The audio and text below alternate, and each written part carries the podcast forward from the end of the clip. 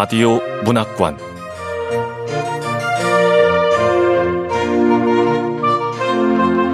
한국 단편 문학 특선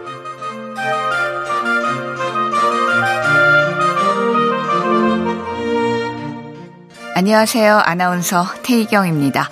KBS 라디오 문학관 한국 단편 문학 특선 오늘 함께 하실 작품은 이성탄 작가의 정신의 작용입니다.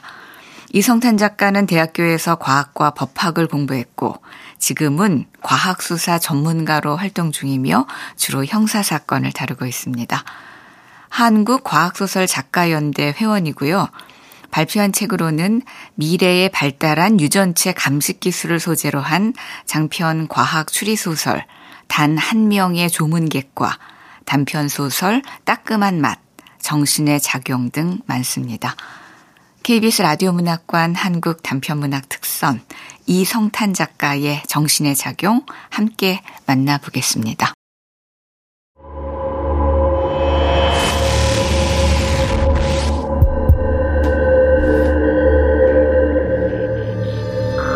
정신의 작용.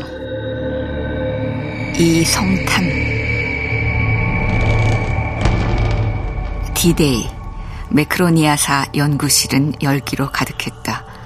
20명의 연구진과 심리학자, 정신과 의사, 뇌공학자, AI 공학자들, 그리고 컴퓨터와 조명기에서 나오는 열기였다. 프랑스인 사장 릭과 세계 주요 투자자들은 영상을 통해 역사적인 순간을 주시하고 있었다. 내외신 기자들 역시 인류 역사의 새로운 획을 그을 소식을 타진하기 위해 준비 중이다. 오수연 박사는 손등으로 이마에 땀을 닦으며 연구팀장을 바라보았다. 연구팀장인 이연경 박사의 이마에도 땀방울이 맺혀 머리칼을 타고 내려오고 있었다. 그때 복잡한 기계 장치에 머리를 연결한 채 의자에 누워 있던 고객이 신음했다.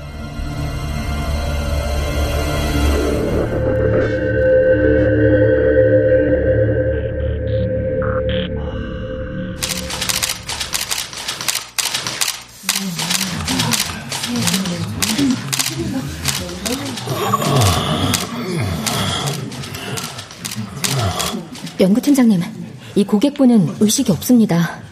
시간이 없어요, 팀장님. 이제 버튼 누르시죠. 네. 세계 최초의 영생 프로젝트. 우리 매크로니아 사연구팀은 지난 981일 동안 밤잠을 설쳐가며 실험에 임했고, 총 54회 실험한 결과, 초반 4회만 실패했지 50회는 모두 성공했습니다. 오늘 영생 프로젝트의 성공을 전 세계인들에게 알리게 됨을 영광스럽게 생각합니다. 오늘의 영광은 연구팀을 믿고 지원해준 매크로니아사 릭 대표님. 어, 나는 돈으로 모은 것밖에 없습니다. 그게 가장 크죠. 세계 최고의 연구팀들, 어, 정말 고생 많으셨습니다.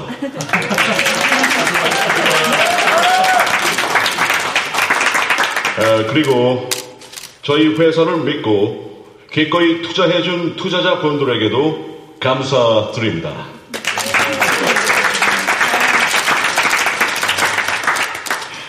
자, 그럼 세계 최초의 영생 프로젝트 카운트다운 들어가겠습니다. 셋, 둘, 하나! 오, 오, 됩니다! 돼요! 빠른 속도로 입력되고 있습니다! 70, 80, 90! 축하합니다. 우리가 해냈습니다. 팀장님, 100%예요. 네, 영생 프로젝트 성공했습니다.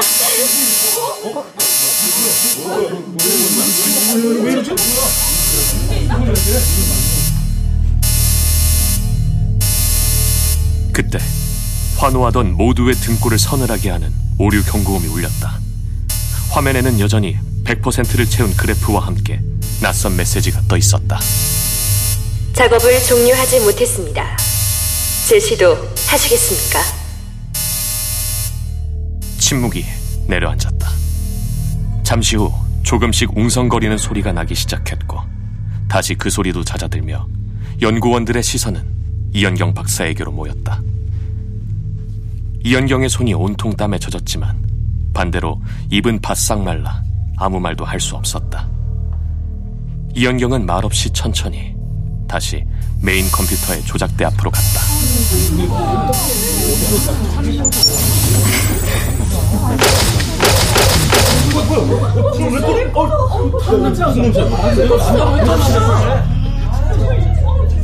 이연경 박사가 제시도 버튼을 누르자 연구실에 불이 꺼졌다. 무엇인가 타는 냄새가 났다.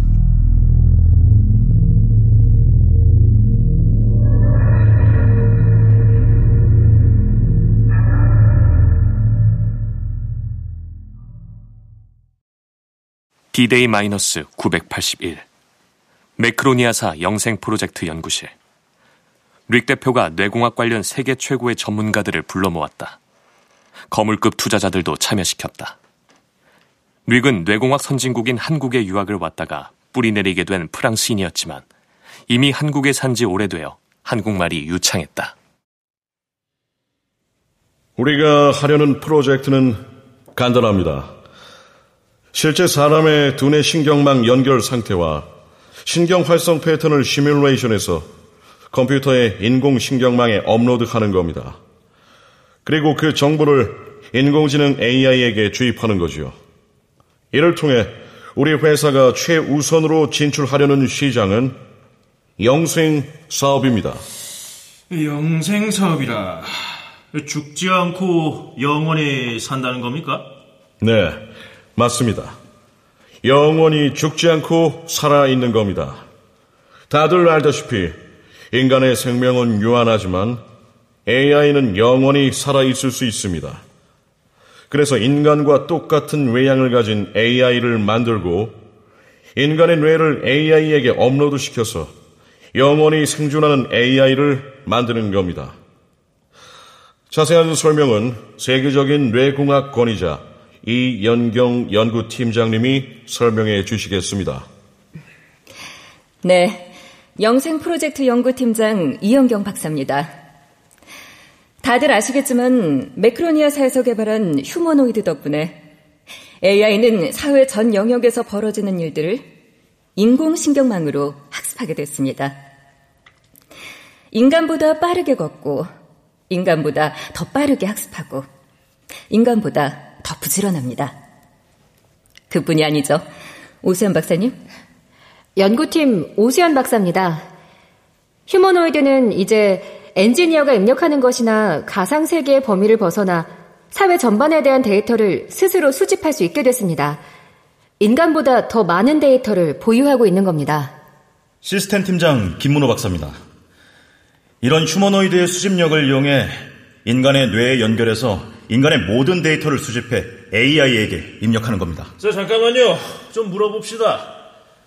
우리가 뇌과학, 뇌공학 전문가는 아니지만 뭔 말인지는 알아들었어요. 알아들었는데 우리 같은 장사치들이 듣기에는 영원히 살고 싶어하는 인간의 욕심을 이용해서 돈을 벌어보겠다. 그거 아닙니까? 네, 맞습니다. 뭐 장사는 될 것 같아요. 문제는 그게 과연 현실이 될 수 있냐 이거지. 맞습니다. 아무리 뇌과학이 발달했다 그래도 인간의 뇌를 AI에 연결한다? 아휴, 괜히 돈만 달리는 거 아닌가? 화면을 봐주시겠습니까? 정신 업로드는 지원자의 뇌에 다양한 자극을 가해 뇌가 나타내는 신경활성 패턴을 인공신경망에서 재현하고 그 신호가 재현된 회로를 강화하는 방식으로 이루어질 겁니다. 한 사람의 뇌를 가장 정확하게 업로드하려면 신경망 연결 상태를 완벽하게 스캔해서 그대로 재구성하는 것이 좋겠지만 불과 1350 세제곱센티미터 내에 밀집해 있는 천억 개의 신경세포 구조를 모두 스캔하는 것은 대상자가 죽은 후 뇌를 해부할 수 있더라도 엄청난 시간과 돈을 들여서만 가능한 일입니다. 에? 그게 뭔 말입니까? 죽은 후에 뇌를 해부해야 된다는 얘기요? 아, 아닙니다. 지금 우리 연구팀은 그만큼 돈과 기술이 많이 들어가는 작업이라는 걸 설명하는 중입니다. 네, 맞습니다. 그런데 다행스럽게도 뇌공학 수준이 엄청나게 발달해서 휴머노이드의 인공신경망은 진짜 뇌신경망에 비해 밀도는 좀 낮아도 수행하는 기능은 인간과 동일한 수준이라 평가받고 있습니다. 앞으로 실험을 해봐야겠지만 저희 뇌공학자들은 영생 프로젝트가 성공할 거라고 확신합니다. 네. 세계 최초의 영생 프로젝트가 성공하면 투자자 여러분들은 세계 최대의 부자가 되는 겁니다. 투자 하시겠습니까?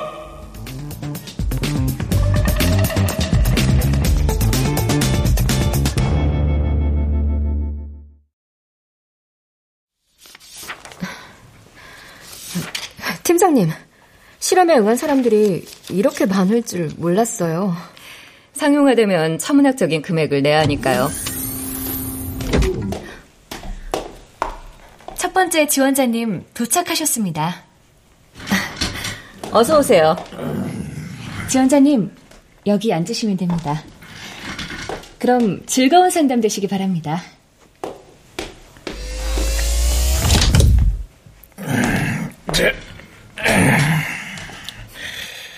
저, 저, 저 안내원 저, 저 AI 맞죠? 아, 어떻게 하셨어요? 음, 인간들은 저렇게 친절하지가 않거든. 음, 특히 노인들한테는. 지원자님, 매크로니아사 영생 프로젝트는 지원자님의 뇌에 있는 모든 기억과 정신을 휴머노이드로 옮겼다가 사후에 AI에게 입력하는 겁니다. 음, 그럼 그 내가 살아있을 때는 나하고 똑같은 AI가 돌아다니는 일은 없겠네. 음, 난 AI가 싫거든. 아, 그러세요? 왜요? 늘 친절하잖아요. 음, 그래서 싫어. 늘 친절하다는 게 이게 말이 돼? 어? 그 사람이 말이야. 화가 날 땐 화를 내야지. 그 기계니까 주구장창 친절한 거라고. 인간미가 없어, 인간미가. 저, 지원자님이 우려하는 점은 이미 저희 법무팀에서도 고민했던 점입니다. 여기 세 번째 항목을 봐주시죠. 음, 뭐라고 적힌 거야? 이 글씨는 또왜 이렇게 작아? 지원자님의 뇌에 있는 정신을 휴머노이드로 옮기는 것까지만 진행을 한다는 뜻입니다. 그, 그, 뭐, 어쨌든 간에, 그, 나 죽은 후에 내 정신하고 똑같은 AI가 있다는 거죠. 음, 그럼, 됐어. 나는 요즘 애들 정신머리가 별로거든. 나처럼 살아야지. 아, 아, 음, 그, 저, 에, 어디 서명하면 되는 거요? 네, 여기 하시면 됩니다. 에, 에이, 이런 것도 부지런하니까 당첨이 된 거지. 하여튼 간에 요즘 것들은 게을러 터졌는데, 이만 살아가지고.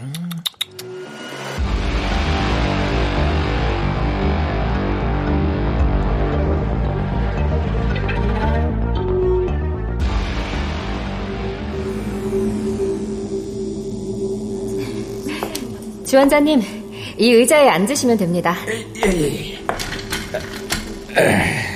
어, 의자를 눕혀드리겠습니다. 아유, 박사님은 AI도 아닌데 참 친절하시구만. 어르신, 실은 저도 AI 좋아하지 않아요. 아유, 아유, 나 같은 노인들이나 AI 싫어할 줄 알았는데 젊은 사람 중에도 정신 똑바로 박힌 사람이 있었네. 지원자님 준비되셨습니까? 에, 그, 그래 그래.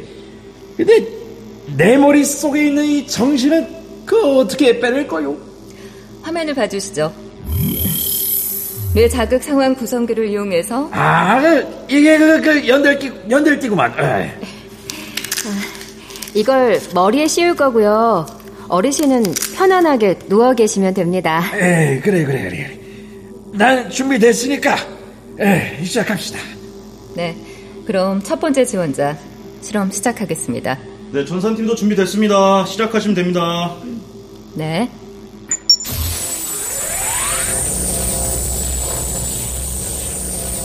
세계 최초로 한국에서 개발, 상용화된 연결의 개발사는 이 물건의 뇌 자극 상황 구성기, brain stim simulator라는 제품명을 붙여놓고 스스로 재치 있다고 생각했으나 사용자들은 대체로 그 모양과 기능을 보고 연결띠라고 불렀다.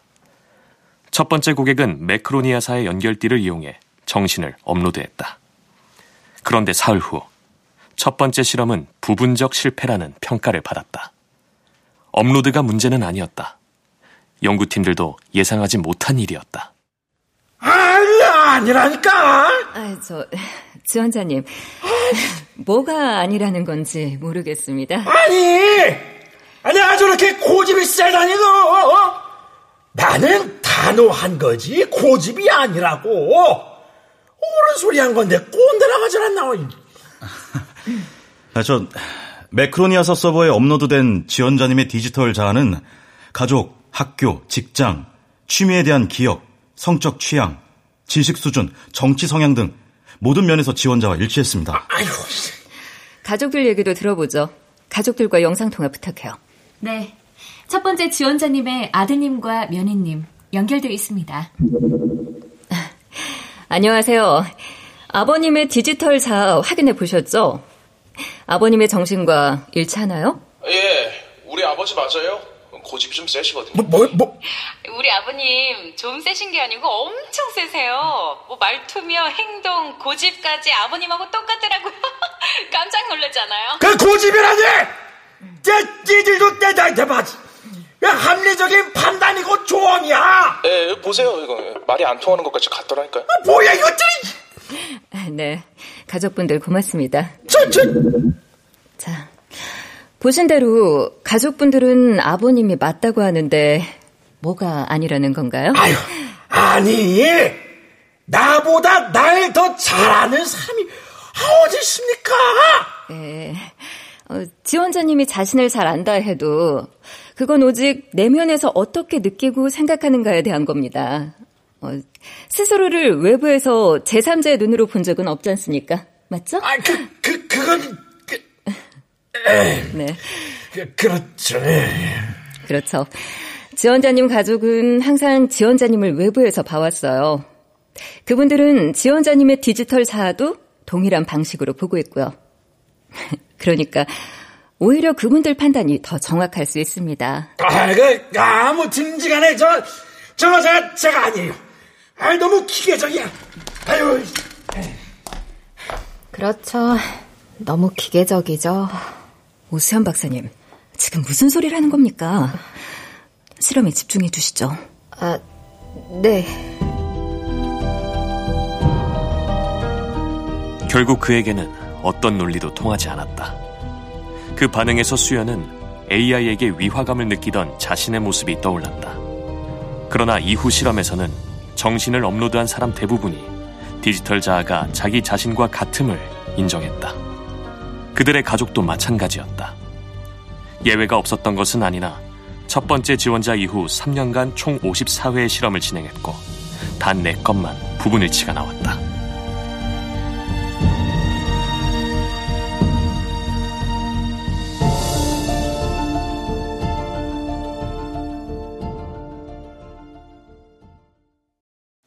디데이 마이너스 1 매크로니아사 연구팀 이연경과 오수연, 김문호는 회사에서 드론 택시로 15분 정도 거리에 있는 와인바에 도착했다.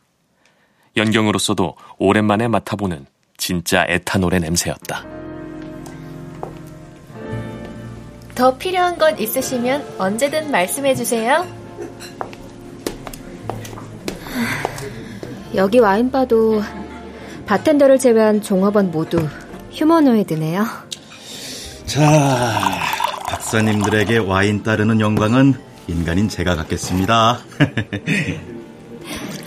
편의점과 식당에서 기계가 처음 주문을 받기 시작하던 시절에는 인간 종업원을 상대하는 것보다 불편하다는 불만이 잦았죠. 네. 근데 주문 인터페이스가 점점 인간의 외형을 띠고 또 충분한 대화 데이터베이스를 인공신경망으로 학습해서 말로 주문을 받으니까 불만은 사라졌죠. 싹. 오히려 주문을 잘못 받거나 누락시키지 않아 소비자 만족도는 예전보다 올라갔던데요. 맞습니다. 야, 벌써 아득한 옛날 얘기네요. 우리 프로젝트가 상용화되면 인간의 정신과 똑같은 AI가 돌아다닐 테니까. 그럼 더 인간다운 세상이 되겠죠? 이제 하다 하다 AI가 인간의 정신까지 침범하다니. 오수연 박사님. 아, 자 자 자 자 자. 자, 박사님들 일단 건배부터 하시죠. 그래요. 드디어 내일입니다. 다들 수고하셨습니다. 자, 영생 프로젝트의 성공을 위하여. 위하여. 위하여. 음. 근데 오 박사님은 기계니 AI니 이런 거 싫어하나 봐요? 아, 싫어한다기보다는 음, 난 괜찮은데. 과거 비관론자들이 예상했던 것처럼 인간이 AI 때문에 직업을 잃을 일도 없잖아요. 오히려 인간을 도와주면 도와줬지. 맞아요. 뭐 게으른 인간들 중에는 경제적으로 빈곤에 처한 인간도 있지만 그거야 마음만 먹으면 얼마든지 AI한테 원하는 걸 배울 수 있으니 그 또한 큰 문제는 아니죠. 저 사실 AI 우울증 환자입니다. 아, 걱정 마세요. 일에 지장 줄 정도는 아닙니다. 치료도 꾸준히 받고 있고요. 일에 지장을 주지 않을 정도라는 의사소견서가 필요하다면 제출하겠습니다. 오 박사님 같은 뇌공학인자를 어디서 초빙합니까? 그만두겠다고 할까봐 걱정이네요. 그만둘까도 생각을 해봤는데. 안 됩니다, 절대. 그나저나, AI 우울증 환자들이 꽤 많네요. 제 친구 중에 자살한 친구도 있어요. 어, 난 이해가 안 돼요. AI는 인간을 이롭게 하는 행동밖에 안 하잖아요. 그럼 행복 지수가 높아져야지. 왜 우울하죠? 인간의 외관으로 인간처럼 말하는 AI가 일상에 보급되고 약 2년이 지났을 때 AI와의 일상적이고 빈도 높은 접촉이 우울증을 유발할 수 있다는 분석이 처음으로 등장했다. 현재 AI 우울증의 발병 원인에 대한 일반적인 설명은 AI와 일상적으로 접촉하는 사람들이 AI와 인간의 구분에 어려움을 겪으면서 갖게 되는 자신의 인간성에 대한 회의라는 것이다. 솔직히 저는 정신과 의사들 말처럼 제 인간성에 대해서 회의한 적은 없어요. 하지만 AI랑 얘기하다 보면 기분이 이상해요. 뭔가 위화감이 든달까? 진짜 사람과의 소통에 대한 욕구불만 같은 거. 조금 전부터 빈병을 아쉽게 쳐다보시던데 제가 다른 와인을 한 병 추천해 드릴까요? 괜찮아요. 필요하면 부를게요. 네. 음, 저 종업원 AI도 보세요. 지나쳐. 음. 그러니까 오 박사 말은 일에 너무 파묻혀 진짜 사람을 만날 시간이 부족했다는 건가요? 아니요. 그게 아니라 진짜 사람을 만나도 AI와 대화하고 있다 보면 다시 사람이 그리워진다. 이겁니다. 음, 말하자면 이런 거네요. 우리가 살아가는데 필요한 진짜 소통, 에? 예? 그 소통의 총량이 있는데 AI와 대화하면 그동안 쌓아둔 걸 오히려 갉아먹게 된다. 이거? 맞습니다, 김 박사님. 아, 바로 그거예요. 근데 정신과 의사들은 이상하게 진단을 내리더라고요. 오세현님의 담당의로서 오세현님의 증세는 인간성에 대한 회의에서 온 겁니다. 자신을 더 믿어보세요. 자신을 신뢰하면 AI 우울증에서 벗어나는데 도움이 될 겁니다. 의사 말대로 했는데 증상이 안 나아지는 거예요. 그래서 가정용 휴머노이드나 AI 생활 인터페이스를 안 썼죠.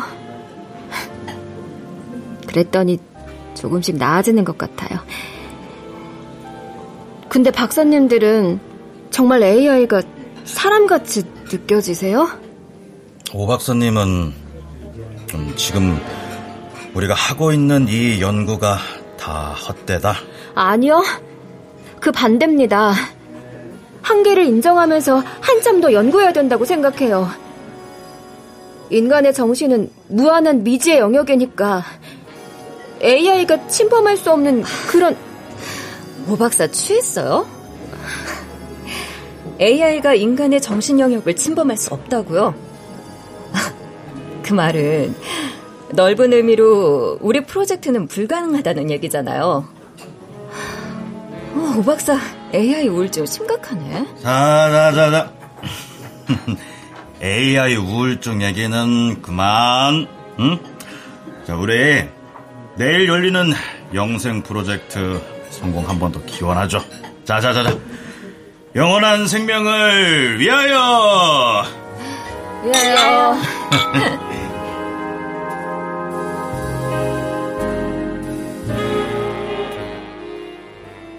다음 날 세계 주요 언론의 관심이 매크로니아사에 집중되었다.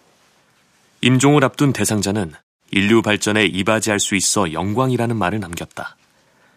이제 대상자의 정신이 컴퓨터 인공신경망에 업로드만 되면 된다. 혹시 모를 정전에 대비해 비상발전기까지 대기시켰다. 실패할 확률은 없었다. 그런데 D-Day 플러스 2 매크로니아사 대회의실 오늘 회의는 보안이 필요한 관계로 핵심 관계자들만 참여시켰습니다. 대표님, 다시 한번 죄송합니다.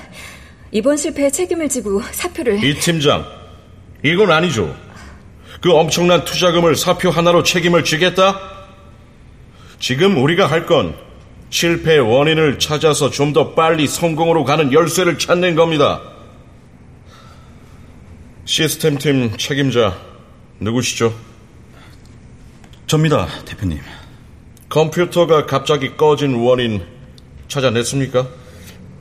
네, 현재까지 파악한 원인은 과부합니다. 당시 카운트다운 할 때 화면을 봐주세요.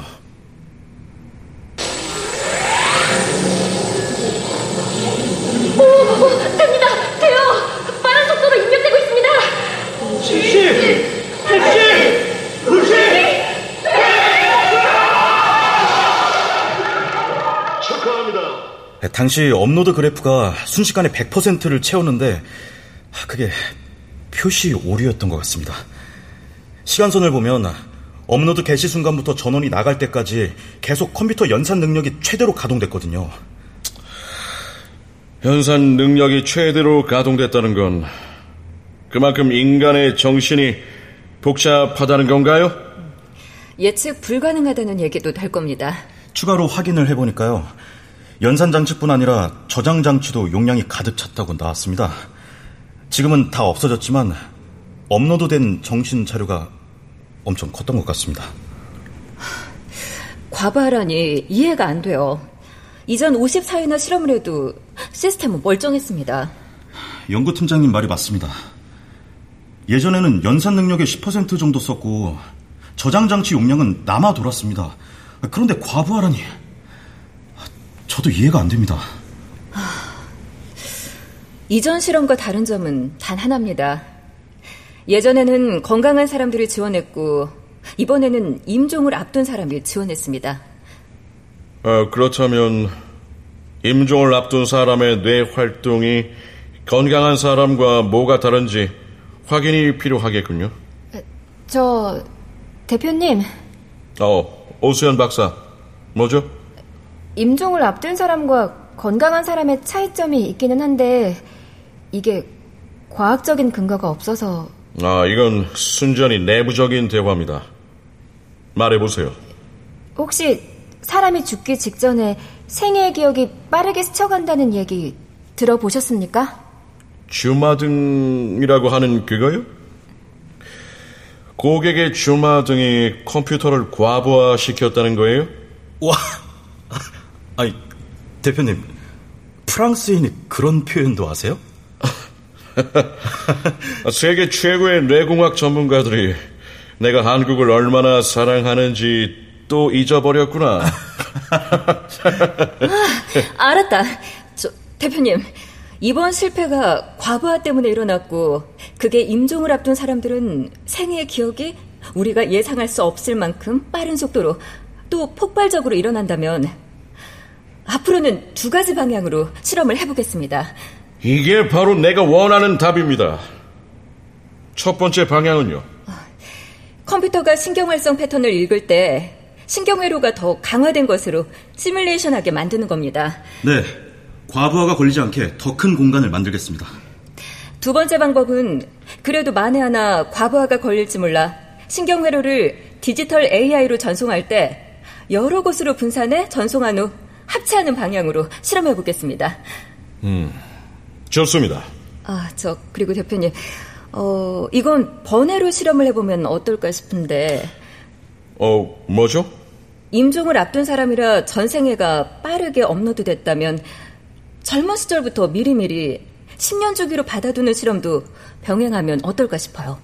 음, 기대할 수 있는 점은? 그 대상자가 노인이 되어 임종을 앞뒀을 때 과거는 다운을 받지 않는 거죠. 또 하나, 혹시라도 사고로 젊은 나이에 사망할 수도 있지 않습니까? 오, 어, 그것도 좋네요. 이거는 당분간 대외비로 하겠습니다. 어, 다들 수고해 주시고요. 저는 곧바로 투자자들 만나서 오늘의 상황 보고하겠습니다.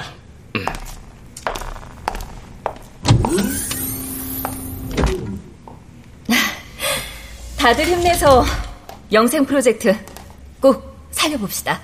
네. 네. 네. 네, 저 팀장님, 그 마지막에 말씀하신 그거요. 음, 젊은 시절부터 주기적으로 정신을 다운받는 거요? 네. 그럼 뇌과학이 더 발달하면 사람에서 사람으로 업로드 시키는 것도 가능하지 않을까요? 뭐 젊고 활발할 때 내 정신을 나이든 나에게 전송할 수도 있고 아니면 아버지가 아들한테 물려줄 수도 있고요. 아, 글쎄요.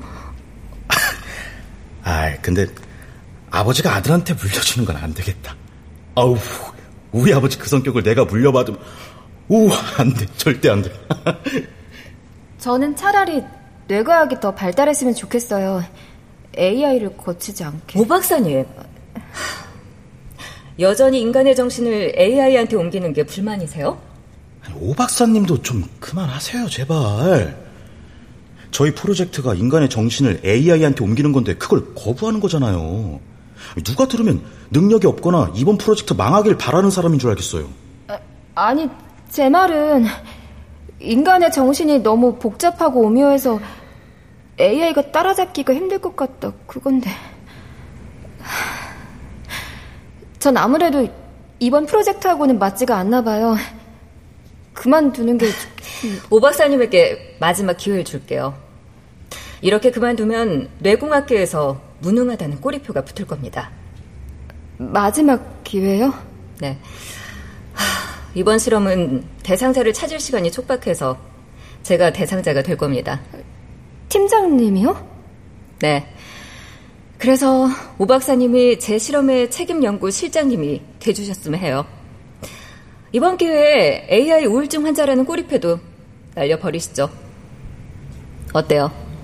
맡아주시겠어요? 어, 네.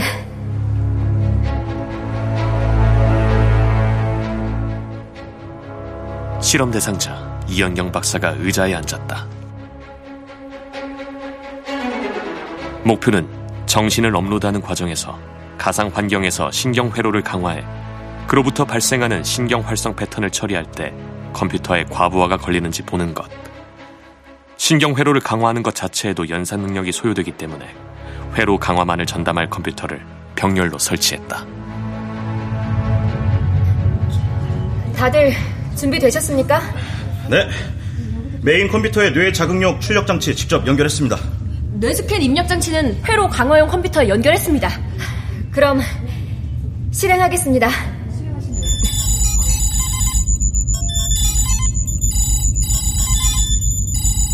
업로드 속도는 평소보다 약간 느린 편이었다.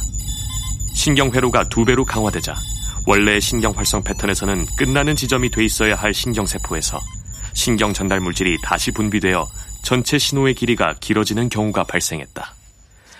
그러나 그 정도의 신호 연장으로 컴퓨터가 꺼진다거나 CPU가 타는 일은 벌어지지 않았고 결국 업로드는 무사히 끝났다. 실험 결과지를 보며 연경은 문호에게 물었다.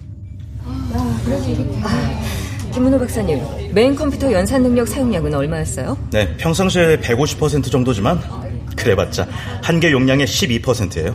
과부하가 되기엔 턱도 없습니다. 아, 그 정도의 연산량 증가 패턴이라면 설령 증폭 강도를 몇 배 더 높이더라도 과부하가 될 것 같진 않네요. 좋은데요? 자세한 결과는 현재 시스템 팀원들과 시스템 AI들이 함께 분석 중입니다. 그럼 결과 나올 때까지 두 번째 실험 준비를 해보죠. 네. 디지털 저장 장치를 분산해서 저장했다가 하나로 모으는 거요? 근데요. 저는 아무래도 이걸 계속하는 게 좀... 오수연 박사. 정신 차려요. 지금 그 태도 뭡니까? 이 실험의 연구실장은 오 박사입니다. 아니, 아무래도 계속하는 게 뭐 어떻다는 건지 드러나 봅시다. 우리가 그동안 54회나 업로드에 성공했고 인간형 AI의 지능이 인간과 동등하다거나 하는 얘기 말이에요. 저는 여전히 확신을 할 수가 없어요.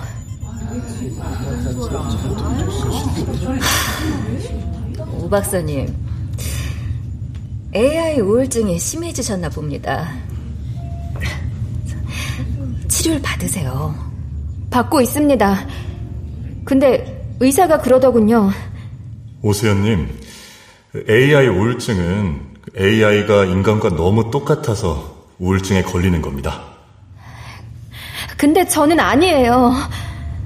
저는 오히려 AI를 대할 때 인간과의 차이가 너무 커서 힘들거든요. 물론 인간이 아닌 것이야 세상에 수두룩하죠. 그냥 컴퓨터도 있고 동물도 있고요. 하지만 인간형 AI는 인간 흉내를 내고 심지어 대부분의 사람들이 AI가 인간과 같은 수준으로 행동한다고 여깁니다. 인간의 이성과 감성을 모두 가지고 있다는 거죠. 저는 그게 견딜 수가 없어요. 사회 일반의 인식과 제 느낌 사이의 괴리. 어, 무슨 일 있습니까? 아, 대표님. 아, 무것도 아닙니다. 첫 번째 가설 실험 분석 중입니다. 오수연 박사한테 무슨 일 생긴 것 같은데요? 아, 아닙니다. 대표님, 저 솔직하게 말할게요. 솔직한 것도 인간이니까 할 수 있는 거니까. 전혀 우리가 업로드한 54개의 디지털 자아를 볼 때 인간 같지가 않아서 도저히 견딜 수가 없습니다. 김문호 박사님! 네. 디지털 실험 결과 나왔습니다. 근데 표정이 왜 그래요? 디지털 AI까지 오셨네요? 네. 긴급하다고 판단해서 함께 왔습니다. 디지털 결과에 뭐 이상한 거라도 나온 겁니까? 네, 대표님.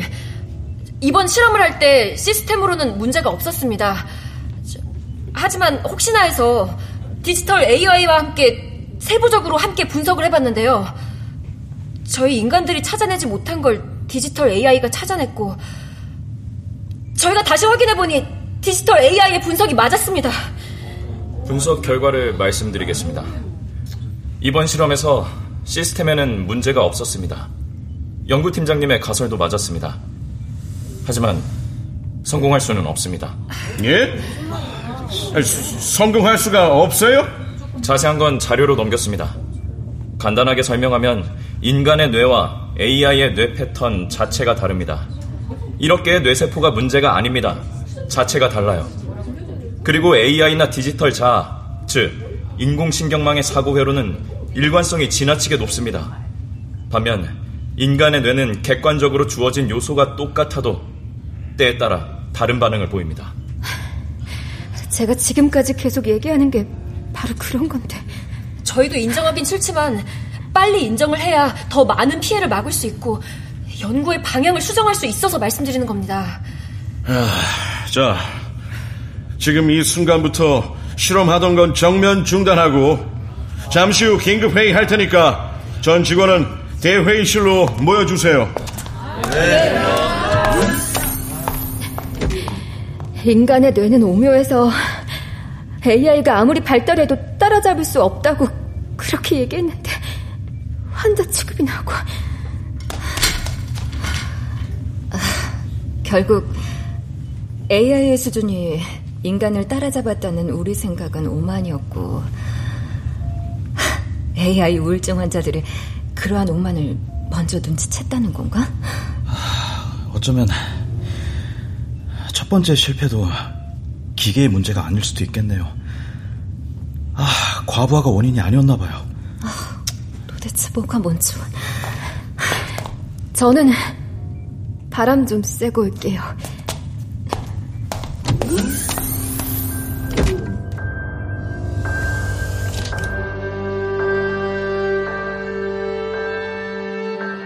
오수연은 모니터를 쳐다보면서 울상을 짓다 연구실을 나갔다.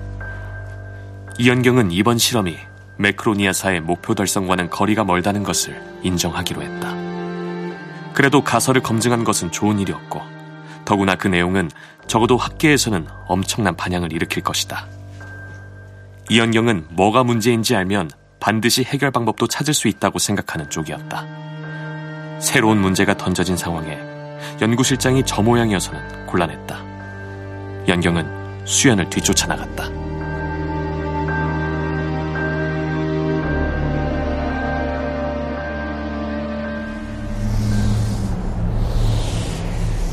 정처 없이 비상계단을 오르던 수연은 어느새 옥상에 도착했다.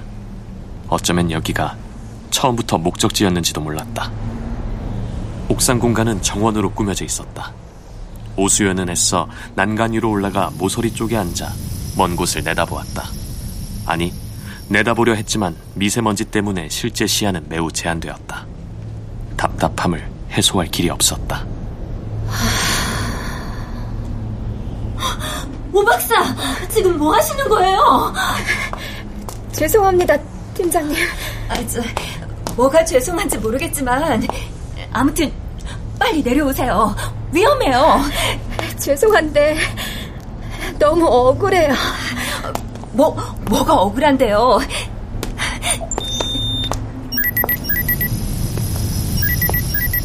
연경은 계속 수연과 대화를 이어가면서 천천히 수연을 향해 걸어가고 있었다. 그와 동시에 각막에 설치된 AI 인터에 신호하여 긴급 전화로 구조 요청을 보냈다. 그동안 환자 취급 받은 거요. 아니, 사실 환자가 맞기는 맞죠. 사람들의 착각 때문에 제가 환자가 된 것 자체가 억울해요. 사실 제 잘못이 아니었잖아요. 그럼요. 당연하죠. 오 박사님 생각이 맞았어요. 자, 제 손 잡으세요. 팀장님, 여긴 왜 올라오세요? 같이 내려갑시다. 자, 내 손 잡으세요.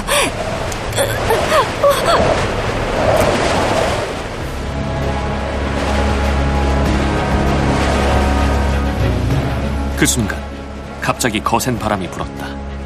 연경이 애매하게 무게중심을 잡아 휘청했다. 오수연이 손을 뻗었지만 이미 늦었다. 이연경은 그대로 5층 아래 테라스 정원으로 떨어졌다.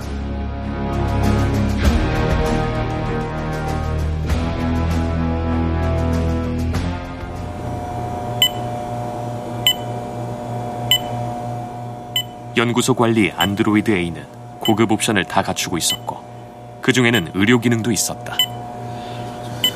이연경 박사는 아직 살아 있습니다만 한 시간 이내에 심장이 멈출 겁니다. 맞습니다. 저희 의료진들의 분석도 AI 의료진과 마찬가지입니다. 대형 병원으로 옮긴다 해도 이연경 박사를 살릴 수 있는 방법은 없습니다. 네. 이 또한 의료진들의 분석과 일치합니다. 외력에, 외력에 의한 다발성, 다발성 장기부전입니다. 비서진은 이영경 팀장 가족에게 연락하시고 네, 알겠습니다, 대표님. AI 의료진들과 의사분들은 그래도 살릴 수 있는 방법이 있는지. 팀장님을 살릴 방법이 있을 것 같습니다, 대표님. 오 박사는 뇌공학자지 의사가 아닙니다. 맞습니다. 저는 뇌공학자입니다. 그리고 이현경 박사님은 한 시간 안에 죽습니다. 그런데 이번에 실험 대상자가 이현경 박사였습니다. 무슨 설마 이현경 박사의 정신을 AI로 재생하자는 건가요? 어, 인간의 뇌를 AI로 재생하는 건 안 된다고 하지 않았습니까? 네. 그래서 AI 없이 인간에서 인간으로 재생하는 겁니다. 인간의 뇌 정신을 또 다른 인간에게 전송한다. 그게 가능합니까? 가능하다면 이건 뇌공학의 혁명입니다. 저 대표님 가능할 것도 같습니다. 시스템에서도 인간의 뇌를 AI로 옮기는데 문제가 있는 거지 인간의 뇌 안에 있는 100억 개의 신경세포를 시뮬레이션 하는 데는 문제가 없었거든요. 무엇보다 시간이 없어요, 대표님. 좋습니다. 해봅시다.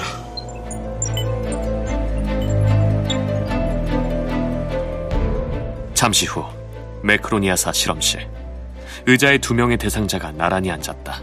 이연경 박사 그리고 오수연 박사. 잠시 후 대형 화면에 메시지가 떠올랐다. 당신은 당신의 정신을 오수연의 뇌에 업로드하는데 동의하십니까? 기묘한 동거 제안이었다.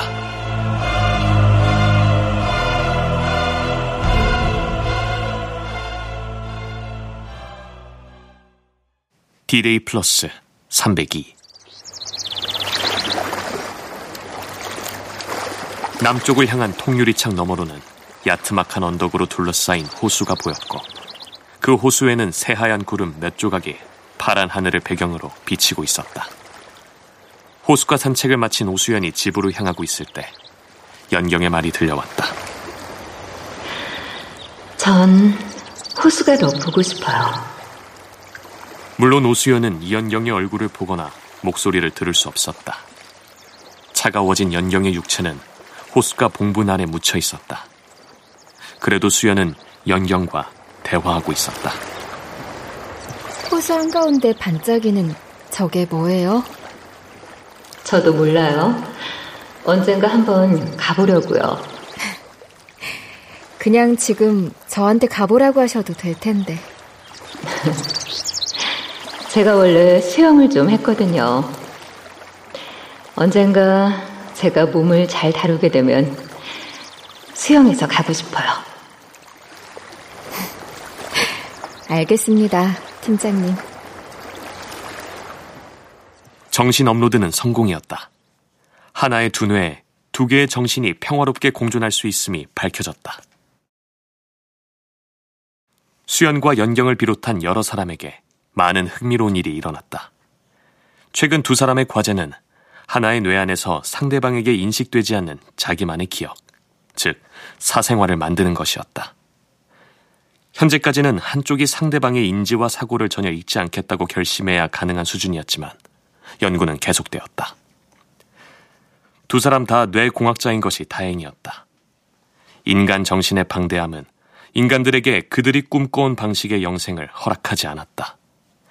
하지만 그러한 정신이 없었다면 영생을 꿈꾸지도 못했을 것이다. 수연과 연경은 인간의 정신을 인간의 기술로 이해하기 어렵다는 절망에 빠지는 대신 계속해서 자신들이 할 수 있는 선에서 그에 대해 사유하고 행동하기로 했다. 그것이 그들의 정신이 작용하는 방식이었다.